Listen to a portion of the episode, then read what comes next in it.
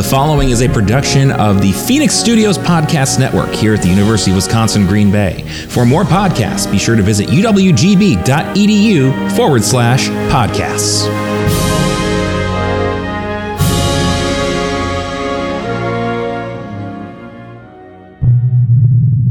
This is serious, serious, Serious. fun.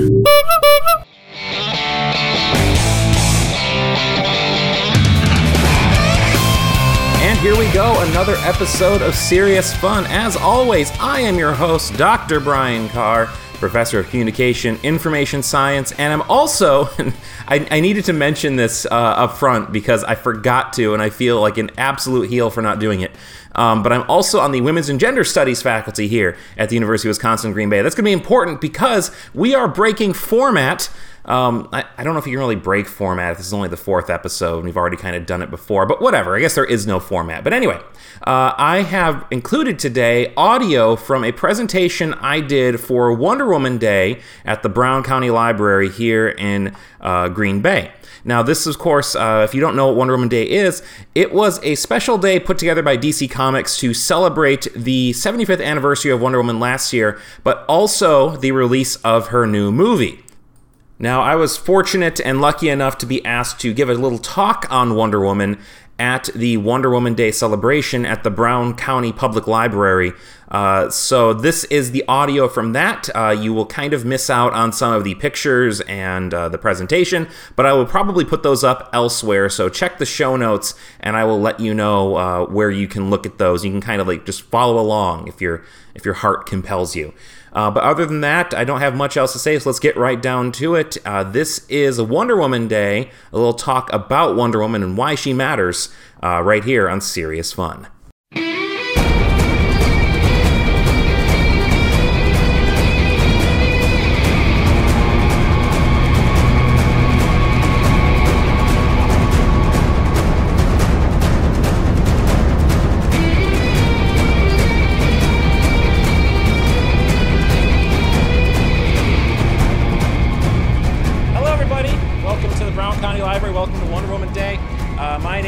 Dr. Brian Carr. I am an assistant professor in communications uh, and information science at the University of Wisconsin Green Bay.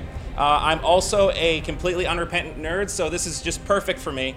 Um, I want to thank everybody at the Brown County Library for uh, thinking of me, asking me to come talk today, and uh, for letting me live out my childhood dream of speaking very loudly in a library. This is just really, really exciting for me. Uh, I also have a podcast called Serious Fun. You can go on iTunes, you go on your Google Store, whatever it is that you use. Uh, you can download it there. I'm actually recording this right now. If you can see the microphones for Serious Fun, so you can download this later and hear everything you just heard, but without the pictures. So that's a really, really exciting deal. Uh, so we're going to start off, uh, and uh, I'm really excited to talk about this because Wonder Woman, I think, is one of the most important superheroes maybe ever. And when they t- asked me to talk about this, uh, it's a li- I, I was a little bit there's trepidation. Let's call it that. Uh, and uh, I think the best way to get started is by asking you, since we're here because of the movie, how many saw the movie? Did anybody see the movie yet? Okay, just me and my wife? Okay. Um, it's good. You'll like it. Go see it. Yeah. Uh, but when I was given, uh, when I was asked to give this talk, I had this sort of challenge. How do I condense 75 years of comics and cartoons and movie and, and video games and all these things into about 30, 40 minutes? I decided to talk about this because it is from a visual medium, from a visual perspective. So I want to show two pictures to you very quickly to kind of give you an idea of what we're talking about here. So the first one, there we go. Uh, I don't know who this little girl is, but this photo has been going around the internet a lot lately. Even the uh, creative uh, chief of DC Comics retweeted this. Uh, this is a little girl kind of staring at a Wonder Woman costume, staring up at a giant poster of Gal Gadot as Wonder Woman. And to me, this feels like this is the entire encapsulation of what Wonder Woman is, right? The sort of aspirational figure, the sort of thing. It's, it's inspiring, it's adorable, it's so sweet, it gives you cavities. Um, this is really, really nice. But then I thought about it. The other image that kind of sprung to mind is actually a cartoon. This cartoon is by the Canadian cartoonist Kate Beaton. Uh, she does Hark a Vagrant and some other stuff, King Baby. It's a great book, check it out. Um, but she did a series of strips on Wonder Woman. She's not a comic book fan, but she loves the idea of Wonder Woman. And so we have here a girl uh, a woman coming up to Wonder Woman in the bar saying, You're so great, you're so inspirational. But Wonder Woman's like, Yeah, but what do you like about me? What do you know about me? You're just like a legend, you know?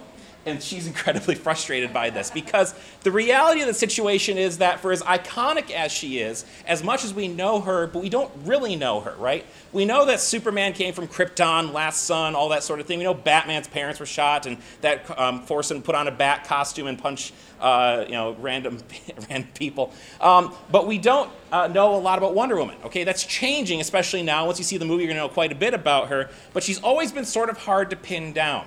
Uh, and a lot of that, I think, comes really from the start. So let's go back to the beginning a little bit here. Wonder Woman is created in 1941. She is the brainchild of William Moulton Marston. He's a psychologist, he's a lawyer, he's a relentless self promoter. Uh, he also helped develop the polygraph test and that sort of thing. Um, and he argued that um, basically he like set up this whole fake interview with Family Circle magazine where he could argue that comics were great. They had this potential to do all these incredible things for education and development, but they were very heavily male driven. They were very they're focused on violence. They're focused on all these things. And he's like, we need a woman to kind of come in and uh, really sort of challenge this notion of masculinity. And Marston was really ahead of his time in a lot of ways, maybe less so in others, uh, but we'll talk about that in a minute. Uh, but he, he suggested that um, this world in which uh, masculinity overshadowed femininity was undesirable and that women or men should accept the guidance and leadership of women. Marston argued that women were the superior sex. So you're all, you're all on Marston's side now. I'm seeing some cheers. Yeah, okay. Um, so he thought. So he had this meeting with uh, a guy named Gaines. He was the editor in, uh, in chief at All American Comics. Later became DC Comics uh, or was actually merged with a couple other companies DC Comics. And he's like, all right, Marston, make me a superhero, okay? Like, well, she's going to be a woman. She's going to be a beautiful woman. She's going to fight for love and compassion. And he consulted with his wife, Elizabeth, and his mistress, Olive Byrne. now you're losing him a little bit, right? Uh, to develop the character, basing her both on his personal views of gender politics and sexuality. Uh, he also based her on some degree, this is true, I actually found this in my research, on Margaret Sanger, the founder of Planned Parenthood, a contemporary uh, at the time. And uh, there's a lot going on here, as you can probably tell. There's a lot of complicated gender politics and history, and um, this is what I'm going to recommend. If you haven't, check out The Secret History of Wonder Woman by Joe Lepore. There's actually some copies in the library here, I'm sure. Um, this dives so deeply into Marston, his family relationship, the polyamorous nature of it, that sort of thing. Um, it's really important reading if you want to kind of get why Wonder Woman is who she is. So I'm going to recommend that, but I'm also going to tell you a few other things about Marston. In Marston's version of the character, of course, he came with this idea of uh, Paradise Island or Themyscira, depending on who you're talking to. Um, she was the daughter of Hippolyta. She was the princess of the Amazons. Uh, they were in this island isolated from uh, man's world until Steve Trevor, an army captain, crash lands. Um, Wonder Woman's immediately smitten with him, wins this athletic competition to go and be an emissary to man's world. She dons a costume with the red, white, and blue, the star spangled shorts, all that sort of thing, and she is now the ambassador to man's world. And that was kind of the origin story of Wonder Woman. And so through all her stories, she really kind of emphasizes this idea of love and femininity. And as Mike Madrid puts it in the book Supergirls, she's all about exercising this confidence and superiority in her own abilities. Nothing really fazes Wonder Woman. She's just like, yeah, I got this. Yeah, everybody's turning to gorillas. I got this. Okay? It's under control. Uh, and she kind of encouraged, Madrid argues, her readers who are young girls to do the same thing. So she's a really powerful character at that point. And, uh, and Marston really, I think, put it best here. Wonder Woman, Marston said, is psychological propaganda, his words, for the new type of woman who should, I believe, rule the world. Pretty bold, right? Like that was, but that was his goal. He really saw her as this character. Now, Wonder Woman much like her contemporary Superman and Batman, did get involved with the, uh, the war effort. She espouses really powerful World War II era patriotism. She's got the stars and stripes and that sort of thing. The villains she fought were fascists and Nazis and that kind of stuff. Um, and her comics are actually popular with girls and boys alike. And by 1943, she was in three different ones. Um, in 1942, she actually had the chance to join the prestigious Justice Society of America alongside heroes like The Flash and Green Lantern. Um, but here's the problem this kind of shows you sort of the wall we're going to hit in a, in a second. She didn't go on adventures with them, she was their secretary. She's like, oh boy, boys, you know, I really would love to go out with you sometime, but I got to stay back here and write down all the cool stuff you do. Not what Marston had in mind, okay? Very much sort of reifying those kind of traditional stereotype gender roles.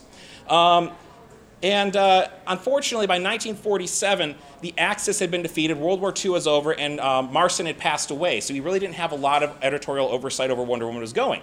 So she kind of is in this limbo. She's still being published, but the numbers of her comics are started going down. Some of them get canceled. And by 1954, this is one of my favorite parts. I love dunking on this guy every time he comes up. The psychologist Fredric Wertham releases a book called Seduction of the Innocent. Some of you have probably heard of it, in which he argues that comics are kind of like poisoning America's youth and trying to like encouraging them to adopt these like uh, uh, alternative lifestyles and all these terrible things. Of course, he has a thing on Batman and Robin where he argues that um, they're promoting a homosexual lifestyle sort of thing. He argues that Wonder Woman is doing the same thing and sort of like challenging this notion that, you know, um, and I'm, I'm, I'm simplifying a little bit, but he's basically saying, look, women don't get anything of value out of this. They're just being encouraged to sort of overthrow um, this traditional view of what women are supposed to be, and that's really not good for society. It's not good for children um, which is nonsense. I'm just gonna I, I editorialize here because if, if, there's one thing I like doing, it's just it's just like just pointing this at me like this is what was wrong with comics discourse um, for a very long time. Okay. Um, Wertham is really a piece of work. I could do a lecture on him all to himself, but we're gonna we're not gonna do that.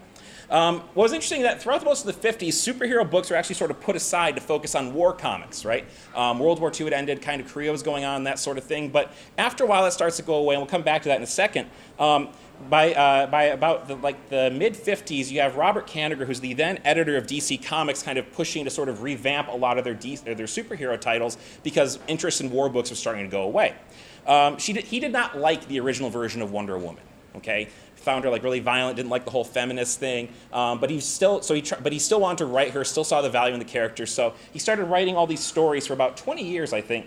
Um, and really kind of wrote stories that reflected the same issues a lot of women in the 1950s were facing. Because they were running the factories, they were doing all this stuff, and while the men are off at war, but now they're coming back. And so, what do you think happens to the women who had been running the factories and doing all this stuff when men come back and take those jobs? What are they expected to do? Become homemakers, become wives, raise families. And Wonder Woman is kind of putting the same thing. She's not just a warrior anymore, she's a model um, she's obsessed with marrying Steve Trevor. The greatest conflict in her life is that um, she can't marry Steve Trevor because she has to be Wonder Woman, but she wants to so bad, and maybe she'll give it up. She actually does. We'll come back to that in a second.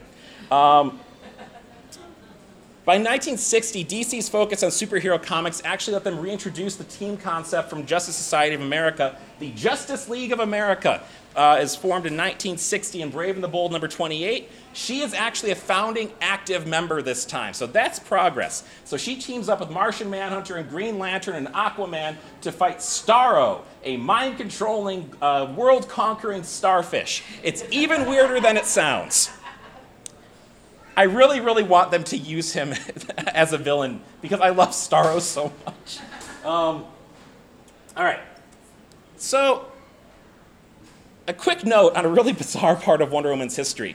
In the late 1960s, amidst the popularity of the mod scene that was popular, like the Beatles and that sort of thing, and the popularity of shows like The Avengers, the, the British one with John Steed and Emma Peel, not the one with Thor and Hulk, um, Acclaimed writer Denny O'Neil, who's a great writer. I don't want to cast aspersions on Denny O'Neil. He's a very good writer, but this was a mistake.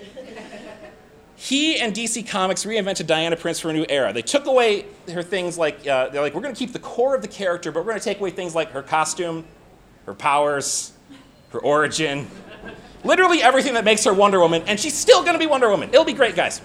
Um, so she had in their place she gets she learns martial arts she gets this kind of like kicky new wardrobe she runs this like chic upscale boutique in new york um, the explanation, and you guys are going to love this. The explanation is that the Amazons had to leave Earth to recharge their powers. I actually just read this comic. It, trust me, it doesn't make sense. Um, and out of a sense of love and loyalty to Steve Trevor, yes, there he is again, Wonder Woman gives up her powers entitled to stay on Earth without the benefits of being an Amazon. The era did not last long. It is considered one of the most controversial in uh, Wonder Woman's history. A lot of fans hated it, including one particular fan by the name of Gloria Steinem, the journalist and feminist activist who co founded Ms. Magazine in 1972. Wonder Woman graces their first issue uh, with the sort of bold headline Wonder Woman for President. Uh, it is generally accepted, I've, this came up in my research too, that Steinem played at least some part in bringing back Wonder Woman's costume and powers. She had a lot of sway with Warner Communications. They were a co founder of the magazine, they owned DC Comics. She basically said, guys, this is messed up. They're like, you know what, we agree. So that's kind of, she was a big voice in getting Wonder Woman's powers back. For everything else she's done, but she did that too. So that's a pretty impressive resume when you think about it. Um, now, interestingly enough, this magazine came out during Shirley Chisholm's run for president on the Democratic ticket. Um, that's why it's Wonder Woman for president. And uh, this arguably permanently intertwines Wonder Woman with politics. We're going to see this coming back again and again and again. The magazine, by the way, is also criticized by some feminist group because they are, some feminist groups, I should say, uh, because they had close connections to corporate America through Warner Communications. And they argued, hey, why would they have an interest in feminism if not to sabotage it? So Steinem kind of got some pushback on it. Again, all in the book. All right. So, you may be wondering who this lady in the middle is. Anybody know who that is? Because you know who this is. You know who Lynda Carter is. Cathy Crosby. Yeah, very close. Yeah, Cathy Crosby um, was uh, part of a 1974 TV movie uh, as, an attempt to kind of make a Wonder Woman TV series on ABC. Uh, Crosby's Wonder Woman had no powers, no costume, and worked as Steve Trevor's assistant. As you might imagine, the ratings were not great, so ABC decided, you know what, we're going to try this again. We're going to go back to World War II. We're going to make a new series. We're going to get this former Miss USA, or Miss World USA, sorry, I got to get the title right, um, Lynda Carter. This is probably the most iconic version of Wonder Woman. It is hard to argue otherwise. How many of you out here like grew up watching Lynda Carter? Wonder I did too. Like reruns on on uh, FX back when they used to show reruns of old TV shows. Loved that. Loved the Batman '66 show.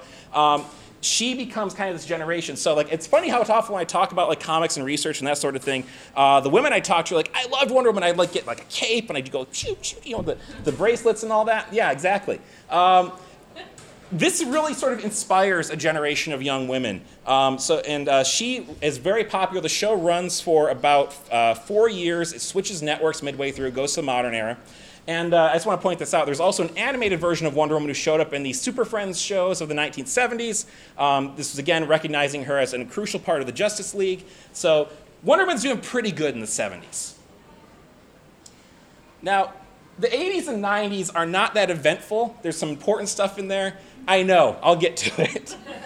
Um, after the landmark event Crisis on Infinite Earths, which was intended to simplify years of continuity and contradictions to try to make a new, rebooted DC Comics universe, um, it does not work, by the way. Okay? They go all this thing like crashing the Earths together and destroying all these multiverses and timelines. They've done it at least five other times since. They, they just, in fact, just did it like a few months ago, right? The, they, they just can't seem to stop doing it. But as part of this, they kind of like went back and tried to reconcile a lot of the confusing stuff of Wonder Woman's origin. And George Perez and Len Wein revamped her in 1987. Now, what was cool about their run, which is considered to be one of the best runs of the character ever, was that they kept the powers that were granted to her by the Greek gods. That was the thing that Robert Kanigher had really emphasized. Um, but they changed the Amazons, instead of being sort of like a mythic lost tribe of female warriors, they were actually reincarnations of women across history that were killed by war and at the hands of men. So it was essentially a chance to kind of give them uh, retribution, give them a chance to live again. And this is really, really important because, again, we see Wonder Woman being tied very, very closely to politics, to feminism, to that sort of identity. And Perez's work becomes the standard bearer for Wonder Woman going forward. Like a lot, like pretty much everybody who's worked on Wonder Woman since points at Perez's run and said, "This is what we've liked about. This is like the version of the character." So I really want to give him a quick shout out. They did a really good job kind of reinventing, and the art's just amazing. Um, the 1990s were a weird time for comics in general. Now, how many of you like did we read comics in the 90s? Okay, I, I yeah. Um, how do I put this? They decide they, there's like this sort of like t- shift in tone towards like darkness and edginess and grittiness in the 80s, and the 90s just like took that ball and ran with it, right? So you've got these situations um, where you have like these characters like guns and blood, and you know, like you have like Superman getting a mullet, and like this is all true. Um, he's like got a black costume now, and like there's this thing with like pouches. There were so many pouches. You have like a bandolier of pouches. You'd have pouches around your thigh, uh, and so everything was edgier, louder, angrier, and Wonder Woman was no exception. Uh, a couple interesting things. Artemis, a rival and ally of Wonder Woman, takes over the role of Wonder Woman at this point. Diana Prince uh, is still doing her thing, but is in a costume that I'm not sure how you describe this. There's a jacket and like a leather bustier and like belts around her stomach and, a, and like biker pants. I'm not really sure what's going on here. I bring this up just because that costume is ridiculous. But if you want to know what comics in the 90s were, there you go. So again, it shows you that she kind of like changes and evolves. And uh, quick fun note, I didn't know about this until I was doing the research for this. 1997, you guys remember the show Lois and Clark, The Adventures of Superman with Dean Cain? Um, the producers of that show decided, hey, it worked once, let's do it again. Let's do a show about Wonder Woman. Great. Uh, here was their take on Wonder Woman, by the way. Uh, in this version, she would be a Greek history professor, okay, uh, who spends more time focused on her love life than fighting monsters. There's a problem. It never got that far because it was a bad idea. But as we will learn, bad ideas never stop anybody in Hollywood. All right, let's talk about the 2000s. Now, this, uh, for full disclosure, this is really where I, I mean, I'd always, I was always aware of Wonder Woman. This is really where I really take notice of Wonder Woman. So I'm going to talk a lot about certain versions of the character here, um, and it's purely because I'm a fanboy. There is no other explanation for it. Um, so by the 2000s, of course, this is where the superhero craze really kicks off. You have Spider-Man, you have X-Men, you have all these movies coming out. You have the Batman movies coming back. They're making this huge amount of money. Surprisingly, they had not done this for Wonder Woman. Okay. So in 2006, after the success of Batman Begins, DC and Warner Brothers tried to bring Wonder Woman to the screen. Who do they tap? Who do you think they tap? Uh, think about this. Like, what's a really big show in the late 90s, early 2000s with a female protagonist, very action focused, very sci fi fantasy? Fought some vampires. Buffy, that's right. Buffy the Vampire Slayer uh, creator Joss Whedon was called to do a Wonder Woman script. So he worked on this for several years, um, and he eventually the project just dies. He cites creative differences, but it's also rumored that studio executives got cold feet because of a couple movies that came out called Catwoman and Elektra. If you have not seen these movies, you have made correct choices in your life. they are very bad. Uh, and, they were, and, and, a lot of executives at the time saw that and thought, well, people don't want a superhero movie that has a woman in the lead. The answer is no, we actually do. We just want a good one. Okay, but that's not, again not how Hollywood thinks. So the project died, and Wonder and but don't feel too bad about Joss Whedon. He, he went on and he went to direct the first two Avengers movies, and will also complete Zack Snyder's work on the upcoming Justice League, and will be doing his own Batgirl movie. So he's doing okay. In 2001, this is the part I'm really excited about. In 2001, Cartoon Network airs an updated Justice League as part of its animated TV universe. They had Batman the animated series, Superman the animated series, that sort of thing. The show's incredibly popular, uh, has a very diverse cast, brings in a lot of the really kind of arcane stuff from the DC universe, and it runs into, uh, into 2006. Wonder Woman in this show follows a lot of the kind of same uh, ideas and sort of same uh, origins we've seen so far, but she is voiced by a woman named Susan Eisenberg. She still voices Wonder Woman in movies and games and that sort of thing to this day. She is the longest running actress to play the role of Wonder Woman is Susan Eisenberg. And if you want, if you got some kids or if you're just a big kid at heart, track this down on Netflix or wherever it is or buy the DVDs. It is probably the best superhero thing you're ever going to watch. Um, this is actually one, uh, as a quick personal story. My wife and I, before she was my wife, we would spend Saturday nights. I would go over to her dorm. We would watch Justice League. That was our thing. Um, and so she kind of got me into all this. So she's really the reason I'm here today. So if you if you want to give her a round of applause, or kind of just like, oh no, or if, or if you also want to blame her. Um, anyway, so uh, in 2010, big news, everybody. Wonder Woman got pants. There was.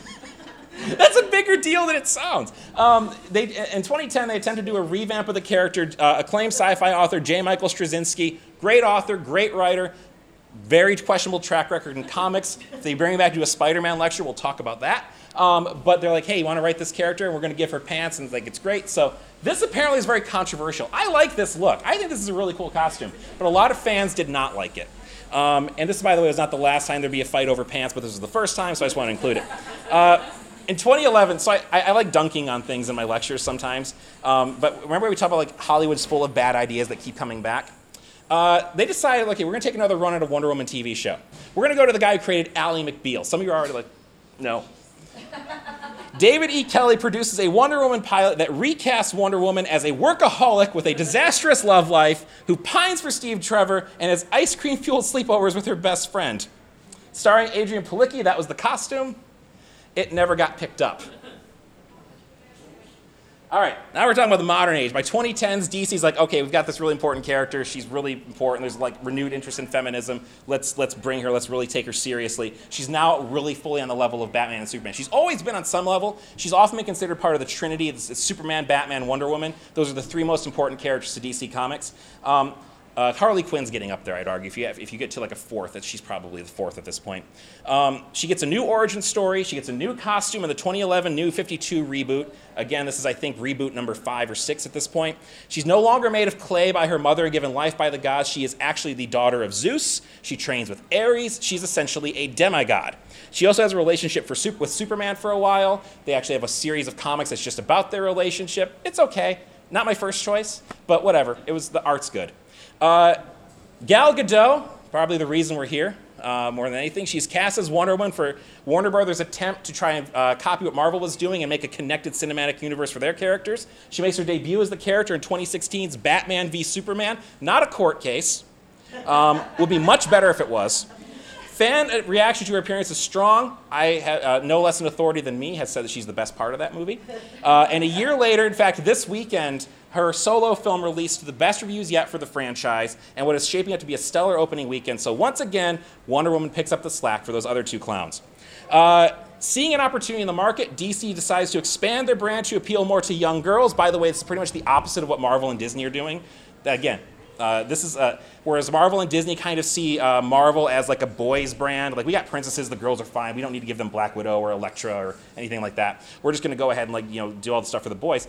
DC's like, we have some of the best female characters in all of fiction. Why don't we take advantage of that? So they wanted to create a line of toys and cartoons and that sort of thing that are specifically for girls. And so they create DC superhero girls, where they recast Wonder Woman and Harley Quinn and Supergirl and Batgirl as high school students going to a superhero high school learning how to be superheroes. That's a huge smash hit. It's released in, 2015. The toys sell out. It's a really big thing. It's making them money hand over fist. They're already projecting it to be like billions of dollars a year in revenue for Warner Brothers. All right, so we talked a lot about the history. And as you might imagine, there are a lot of different takes on Wonder Woman, and a lot of them are contradictory. A lot of them directly challenge each other. And many of them are products of their era. So I want to take a, moment in these next few slides to talk about sort of like where Wonder Woman, where, where Wonder Woman is at as a character uh, and uh, what exactly she is. And so here we have one of the greatest challenges of the character. Is she a loving pacifist like Marston intended? Or is she a violent warrior? Because guess what? She's been both. She has been written both ways. In the Infinite Crisis event, she famously murders the villainous Maxwell Lord to break his mind control over Bat or Superman. It's a brutal scene. Like literally, it, you know, head, people's heads face that way. It, it faces the other way. Okay, and it's like broadcast all over the world. People don't trust her after that. Um, she has a fight with Batman, that sort of thing. Um, in the new Wonder Woman, she fights and kills countless soldiers, and she is portrayed as a violent and oppressive fascist villain in the alternate universe of the Injustice fighting game franchise. That's a whole other conversation. Um, but so we have this sort of thing, but we also have a Wonder Woman um, who preaches love and tolerance. She's an ambassador for the UN for a minute. We'll come back to that.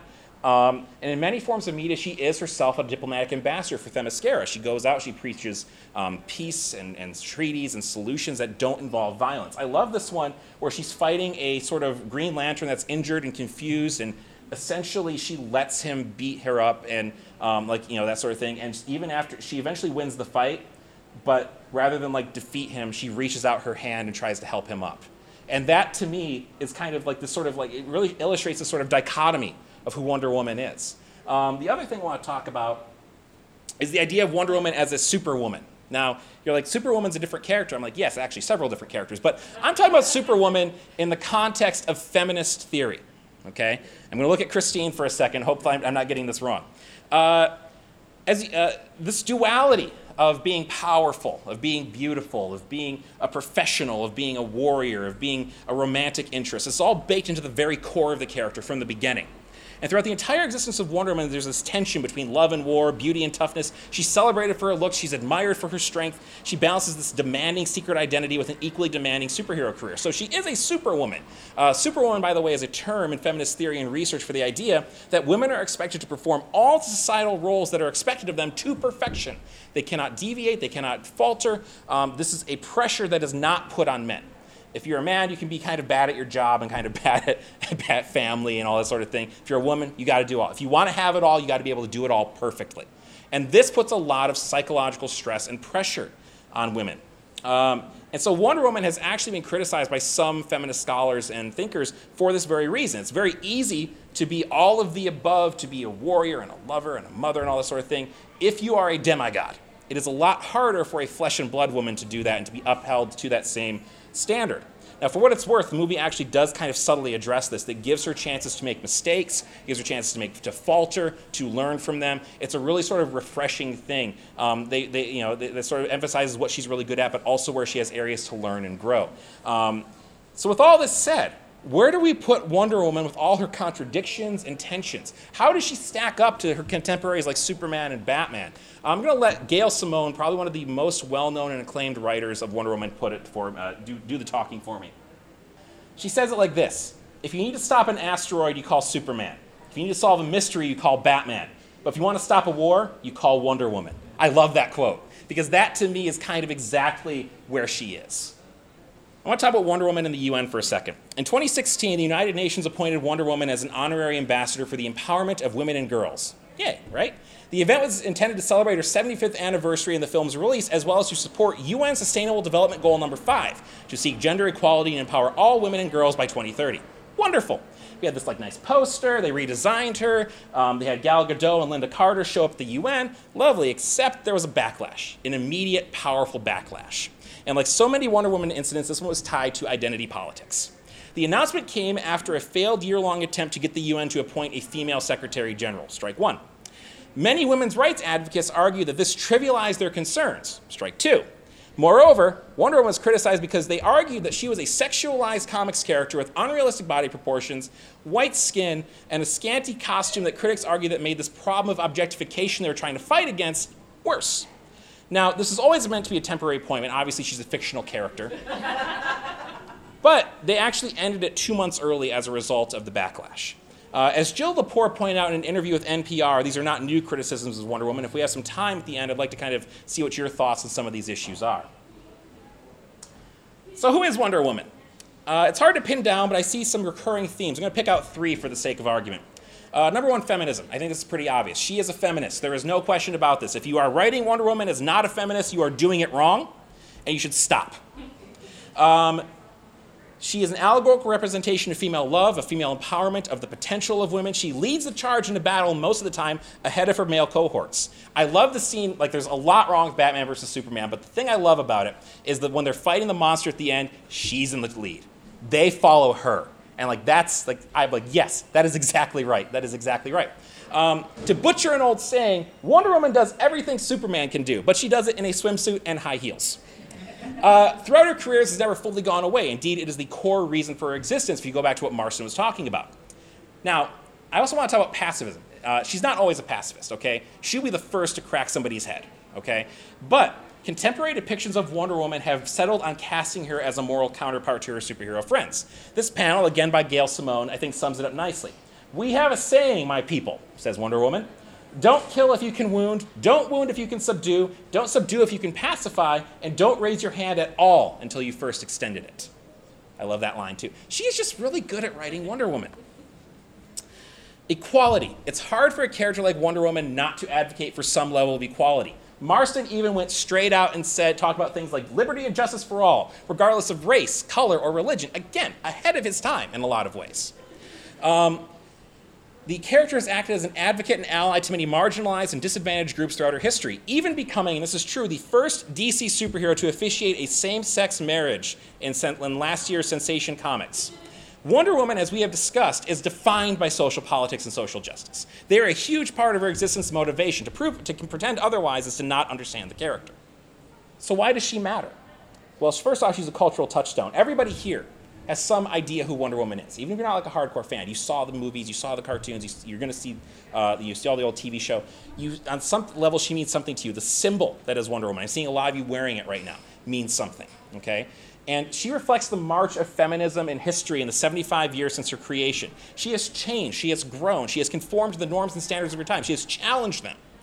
And we can make the argument really that you learn a lot about a culture by looking at its superheroes, at its myths. And Wonder Woman, I think, is a really great snapshot of that, maybe more than any other superhero. She's also the prototype, the archetype from which so many other female heroes develop Supergirl, Batgirl, Lara Croft, Miss Marvel, Bla- uh, Black Widow, Chun Li, Ellen Ripley, anybody you can think of, any heroine in contemporary media, in genre fiction, draws on some level from Wonder Woman. Negotiation inspiration. She represents these deep seated social and personal issues and these identity concerns that many people have. As we have seen, she bears a larger amount of cultural baggage than most. For many, she's a long and sorely needed aspirational figure, particularly in a media landscape where fictional female heroes are hard to come by. Now, I told some of this, I told some of you this story beforehand, but I want to tell the story real quick. When we went to go see the Wonder Woman movie, which again is very good, but the best part was there was a little girl in our row and by the way, there's, there's a, a lot of people coming by. Okay, uh, a lot of people. We had dads, we had little, we had little boys, we had girls, we had moms, everybody, which is awesome. But there's this little girl on our roll, about seven years old, and she was just super into the movie. She was really excited. She was looking at the screen. She was she was pointing. She was like she was gasping, and she was just like really engrossed. And there's the big hero. I won't spoil what happens. There's a big hero mo- moment at the end of the movie where Wonder Woman just like really does something cool, and she just starts clapping for all she's worth. And I'm like, this is why it matters. Okay? This is why it matters to have this. I have another panel up here um, where Wonder Woman fights a monster, and all these people come by to like look at her and admire her and that sort of thing. Because of her, we dream. Because of her, we wonder. And I feel like that's such an important thing to have. For as frivolous as comic books are, as silly as these stories can be, they mean something. And Wonder Woman means more than most.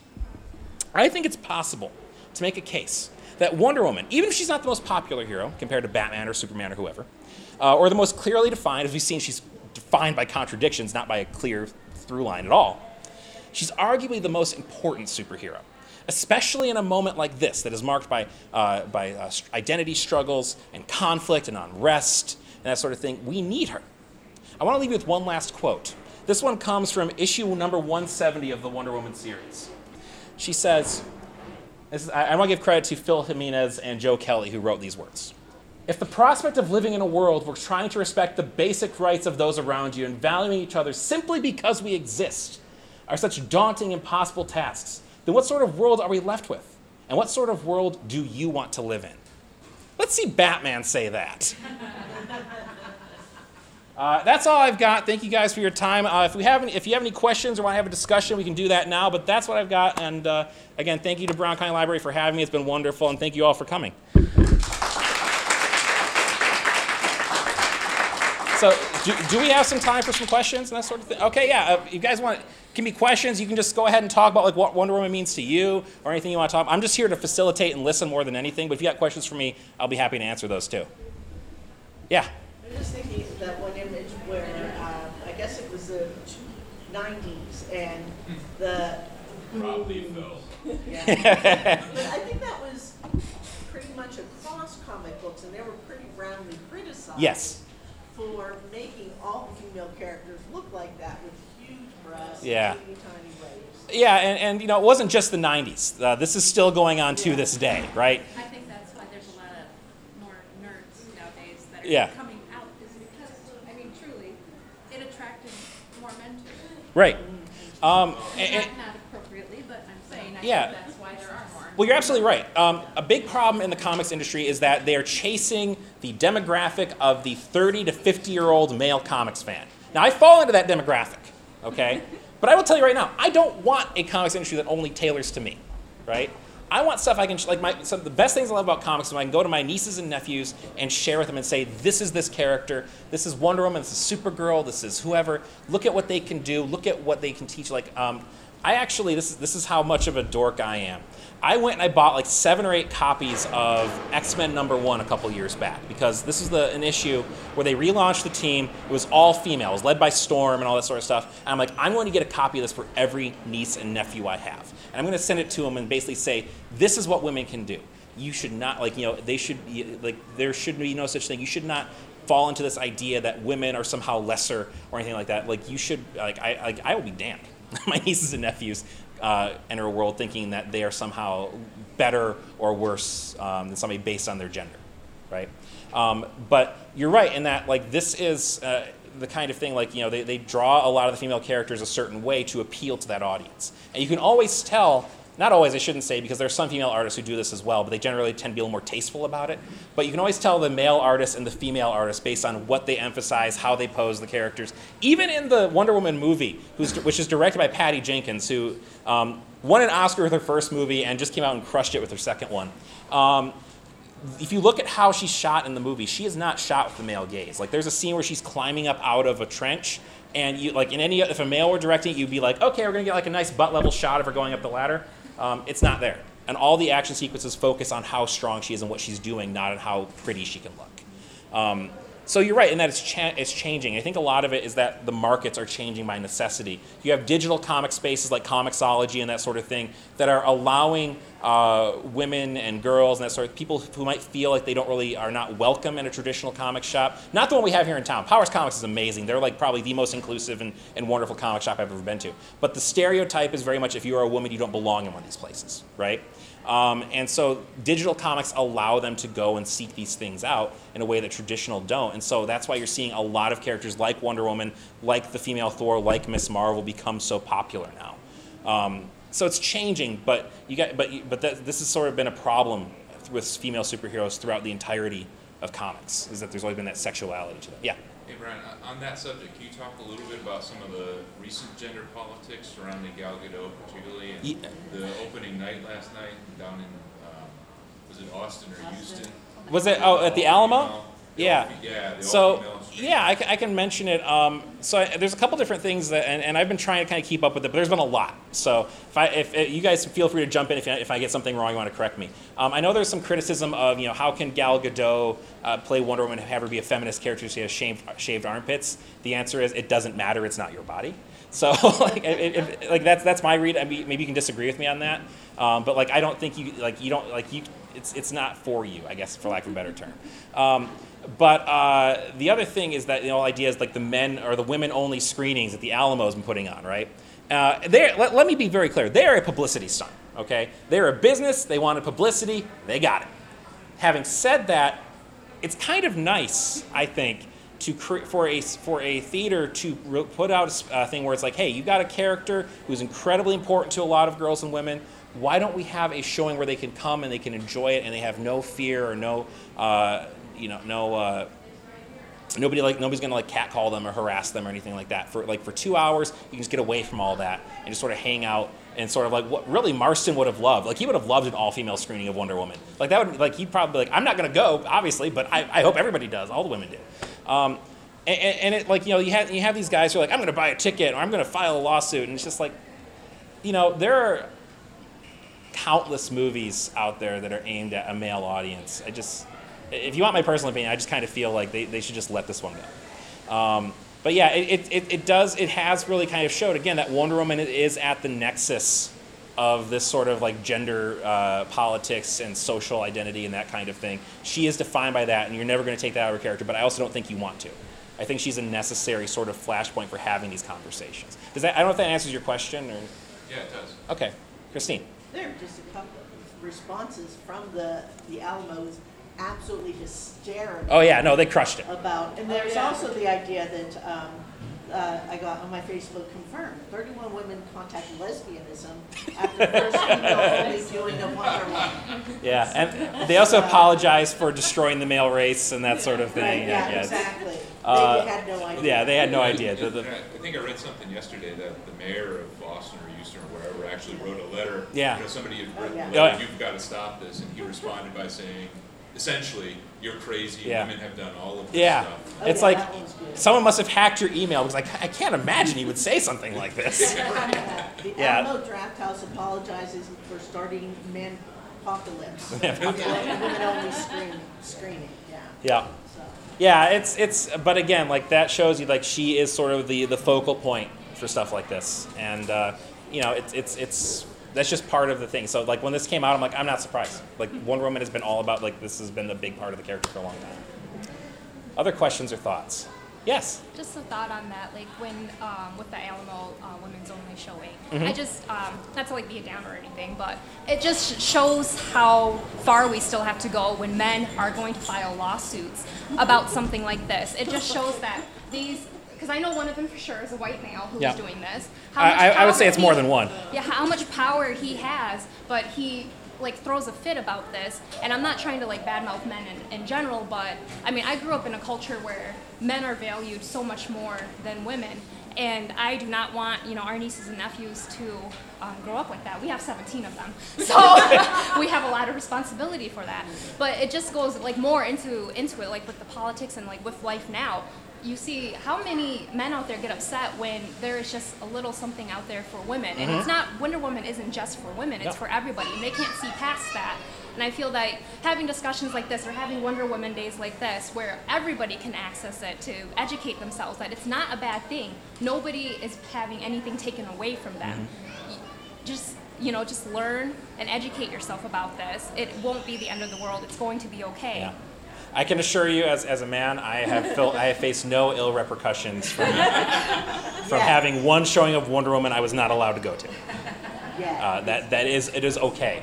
They were probably like the thing is they were doing like 14 other showings that day or something like that. Like you can go to a different one. It's, it's, it's like it's kind of like why would you get upset about that? Like we have showings for like you know the Rotary Club or something like that.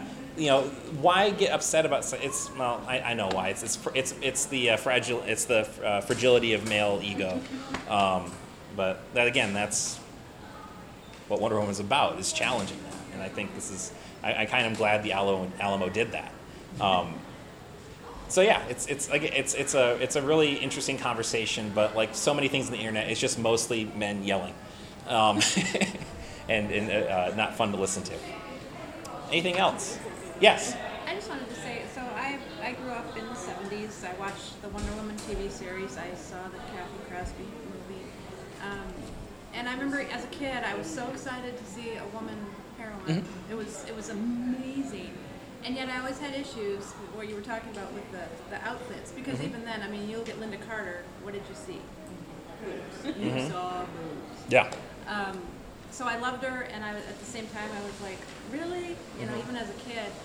But I'm so excited for this new Yeah. actress. I mean, she just looks amazing. I'm so excited. You will be. I, I mean. I mean, just- even in the end of the Batman Yeah. Superman movie, I was just like, Yeah.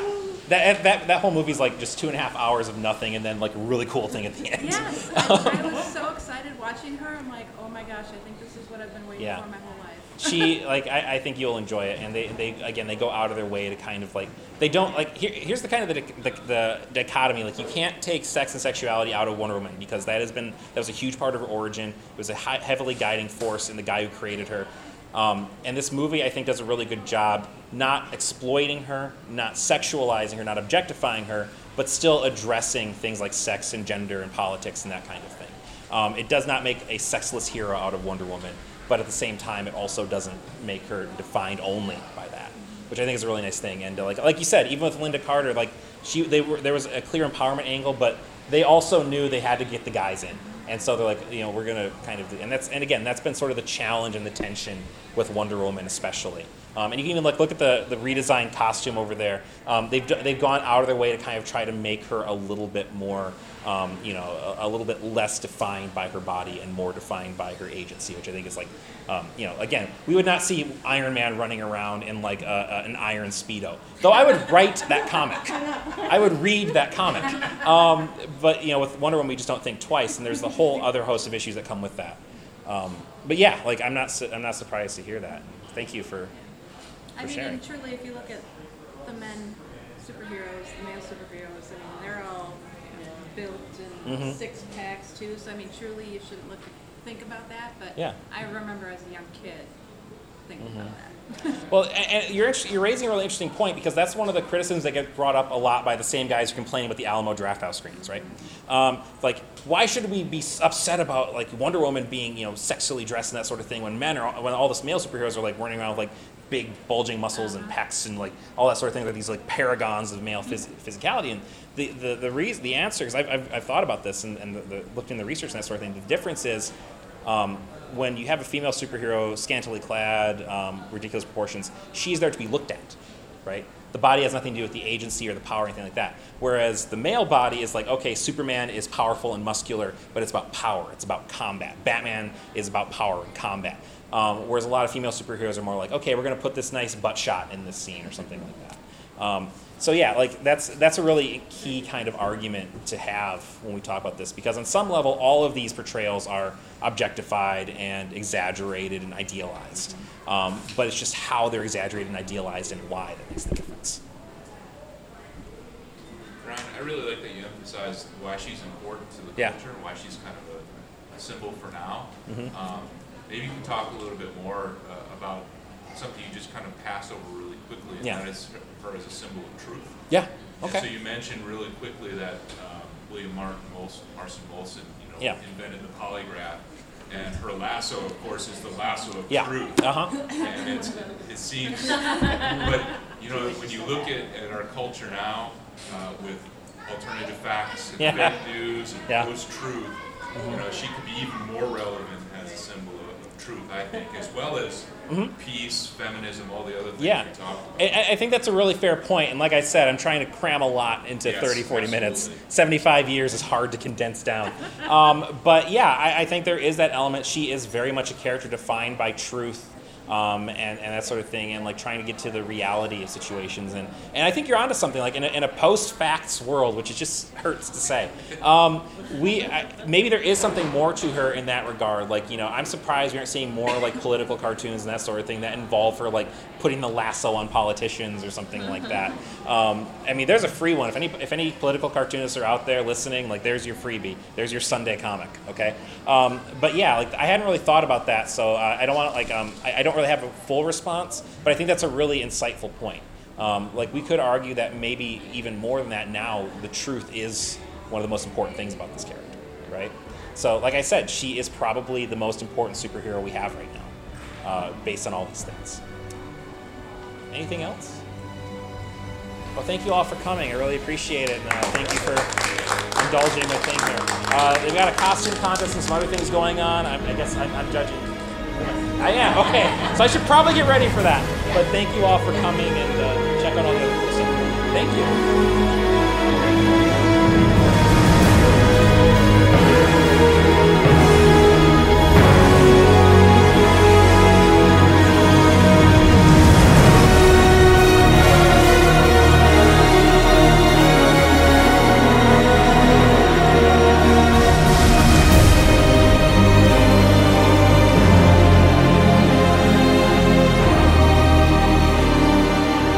So there you go, Wonder Woman. Uh, I stand by that. The most important superhero that we have right now. So thanks again to the Brown County Public Library for having me for their wonderful event. I had a lot of fun and I hope to do it again soon. We're actually talking about doing something a little bit later this year, so keep an ear out because I'll probably record that for serious fun as well.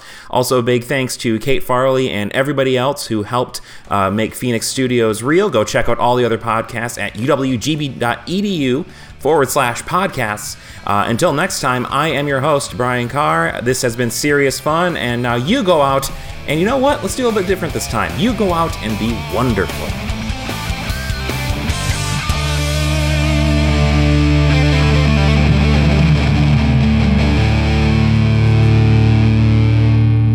You just listened to a Phoenix Studio production, the podcast network for the University of Wisconsin Green Bay. For more podcasts, visit uwgb.edu forward slash podcasts.